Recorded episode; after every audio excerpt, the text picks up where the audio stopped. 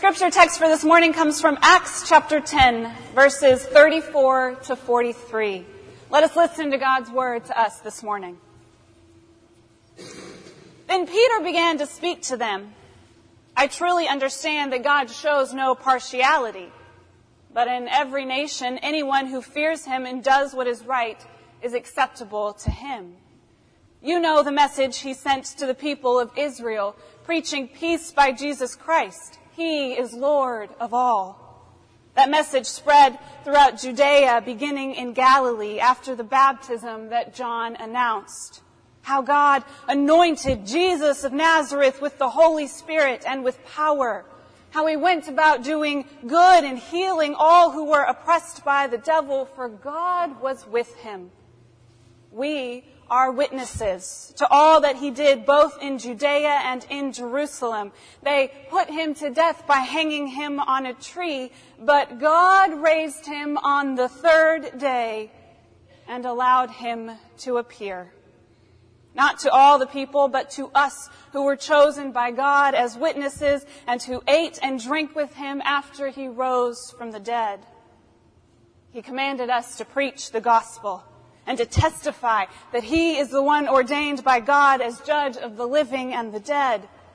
All the prophets testify about him, that everyone who believes in him receives forgiveness of sins through his name.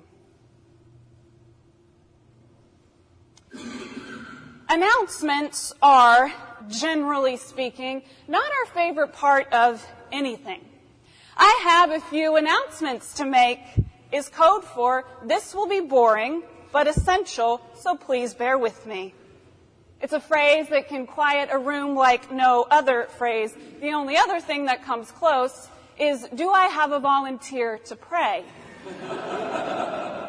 Silence. Every time. Have you seen that moment in a movie where they're on an airplane and someone's having a heart attack? A concerned loved one stands up and yells, He's having a heart attack. Someone, please help me. And everyone looks at each other and goes, Oh my gosh, a heart attack. I'm not a doctor. I couldn't possibly help. This is the look we get when we ask people to pray. Sweaty palms, darting eyes, rapid breathing. I'm not a pastor. I couldn't possibly pray. This request quiets a room. Announcements work that way too. Either you get quiet and tune it all out, or you start fidgeting and you begin to whisper to the person next to you.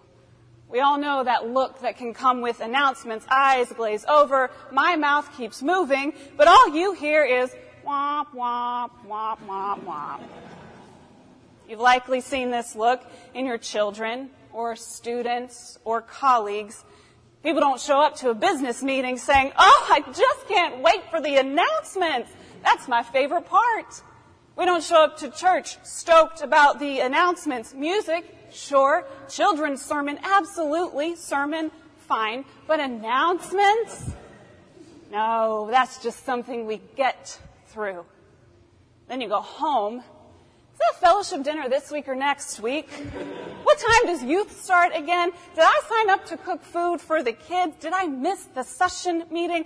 Well, they were all in the announcements but announcements are always difficult to hear.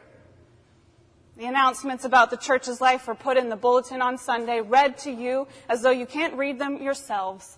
And then before the benediction, the pastor will say, don't forget, we have a fellowship lunch immediately following the service. And then somebody at the back door, while shaking the minister's hand, will ask, Pastor, are we having a fellowship lunch today? I know. It's hard to listen to the announcements, which is why I don't envy Peter. In our text for this morning, Peter begins to make an announcement. He is in the home of Cornelius. You see, God has sent him to this home, a Gentile home, which means Cornelius and his family are not Jewish. So it is a home that Peter should not be in. Yet, here he is, because God sent him there. And as the crowd gathers around, Peter stands up to make an announcement. This is not too surprising after all. Peter is the one among the disciples that has the big mouth. He was the one who stood up and addressed the crowds when the Holy Spirit came down and sent the church out to proclaim who God is. That's called Pentecost. Peter was the one who stood up, raised his voice, and announced to the crowd what was going on. Peter is a professional announcer. And the message he has to announce is not just any announcement. Peter stands up to say that we are witnesses to the peace that Jesus proclaimed. As the powers of violence of human insecurity tried to crush him, Jesus continued to proclaim reconciliation and hope. Peter announces that God anointed Jesus of Nazareth with the Holy Spirit and with power. And he uses his power to heal the sick and free the oppressed. Peter says Jesus worked good deeds and he healed and he taught. Then Jesus was put to death. And on the third day, he was raised to life. This is no change in schedule that Peter is announcing. The announcement that Peter has to make isn't even just about the resurrection from the dead, as if that announcement is ever a just. He is announcing the resurrection of Jesus of Nazareth from the dead. Who was raised from the dead? Jesus of Nazareth. We are here on Easter Sunday and we are well aware of the fact that we are here to celebrate the resurrection of Jesus. But the announcement has become so familiar that it blends in with the deacon meeting in a couple of weeks and our next potluck dinner. Youth group, 6 p.m. tonight, Monday, Thursday service at 6.30. Oh, and just a reminder, Jesus was raised from the dead. Mark your calendars. Now moving on. But let me announce this again. Jesus of Nazareth was raised from the dead. Not the mighty King Herod, who tried to stab that baby while he was still in the cradle. Not Pontius Pilate, who was the governor that screamed in the face of Jesus and said, don't you know I have the power to kill you this instant? Not Tiberius Caesar, who sat like a marble statue in Rome and said, I have nothing really to do with peasants, especially Jewish peasants.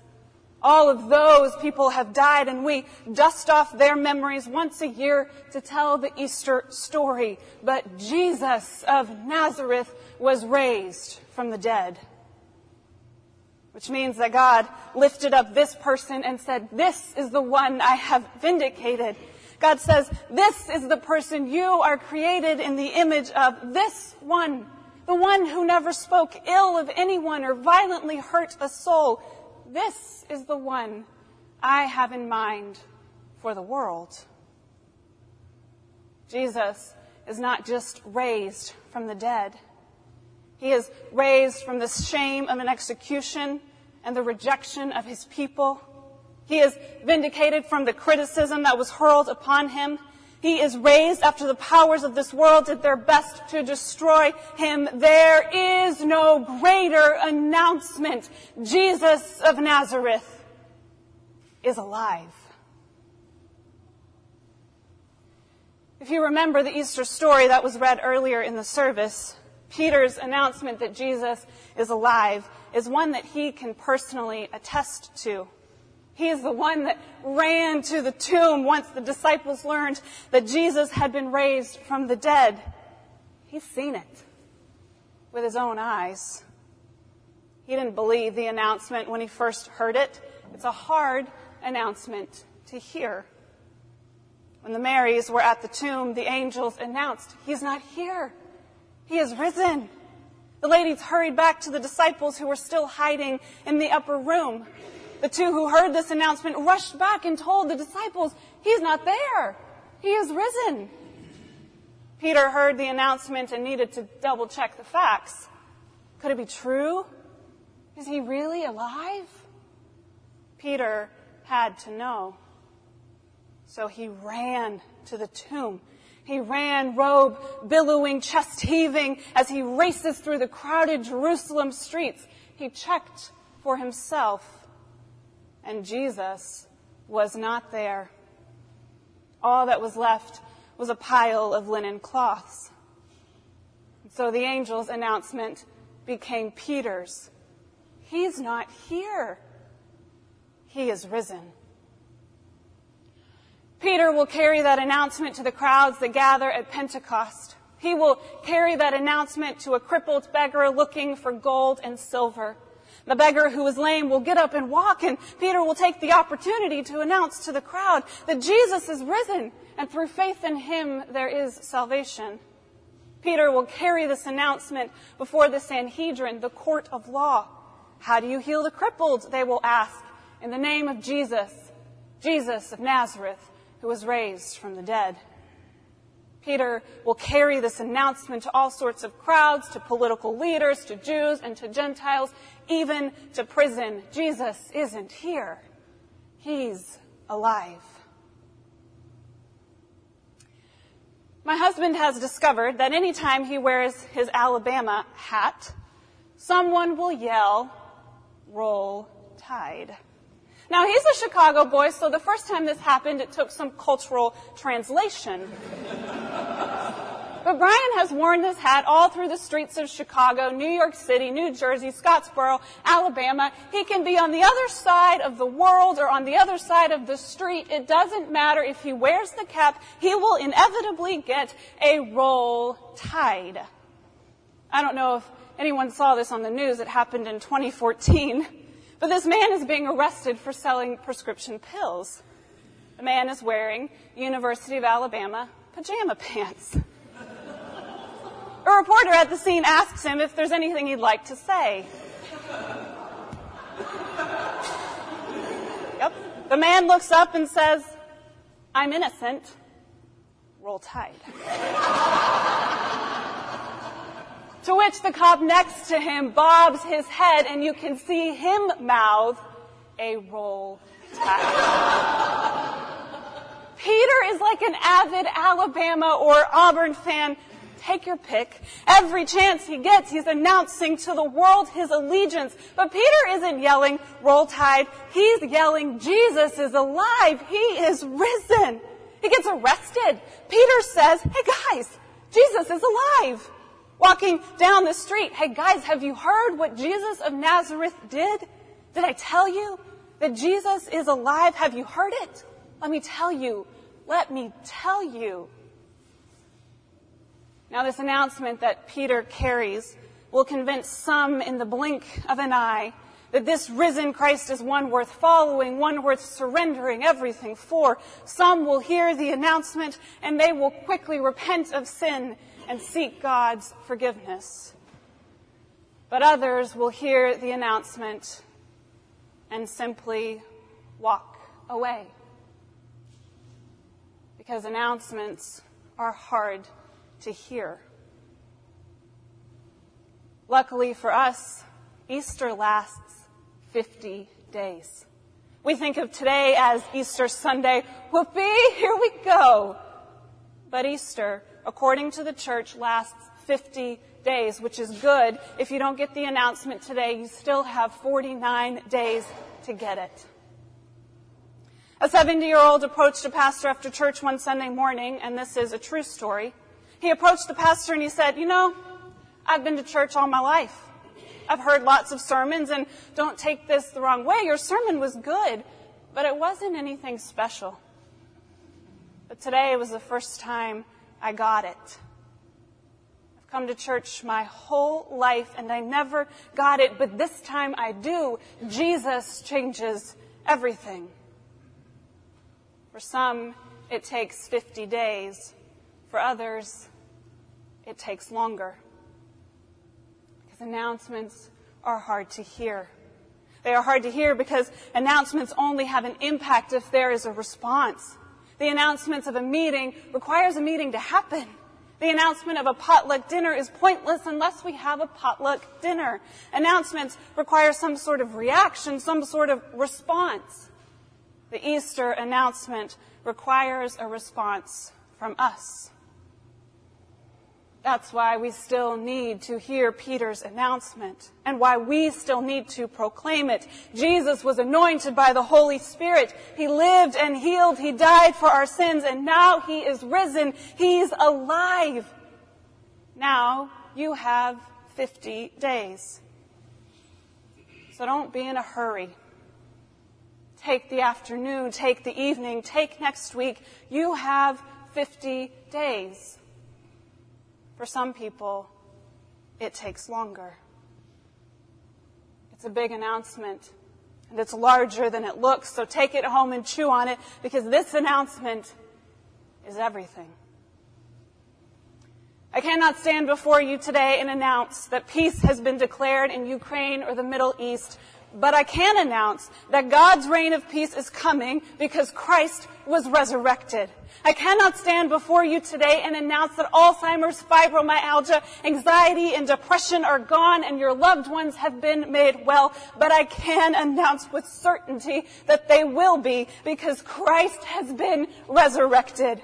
I cannot stand before you and say there will be no more children who grow up feeling bullied and alone, no more people hungry on our streets, no more people forgotten in their homes, but I can announce with certainty that one day they won't be. Christ has been resurrected. And in His kingdom, His kingdom that is coming with the certainty of the sunrise, no one will be forgotten. It's a big announcement. Bigger than a potluck dinner or a session meeting. Honestly, it's too big to fully understand, even in 50 days. But we don't have to understand it to know that it's true. Which is why we can go out and testify that Jesus is the one ordained by God as judge of the living and the dead. We can go out and testify that anyone who believes in him will receive forgiveness of sins. We are witnesses to all that he did in both Judea and Jerusalem and all he is doing today. Our job is not to understand. It is simply to announce this incredible truth to our city, to our family, and even to the ends of the earth. And that's why my assignment today is simply to announce to you, like Peter did, that this morning, sometime before sunrise, God raised from among the dead Jesus of Nazareth. You have 50 days. In fact, I'm sure if you applied, you could get an extension. Let us pray. Lord God, we stand back and are amazed and in awe of a God that loves us so much that he sent his only son to die on the cross for us. But Lord, we are even more amazed at the fact that you loved us so much that you raised this son of yours back to life and that because of that we might have life too. Today we say thank you. And we stand back amazed that Christ is risen. In Jesus' name we pray. Amen.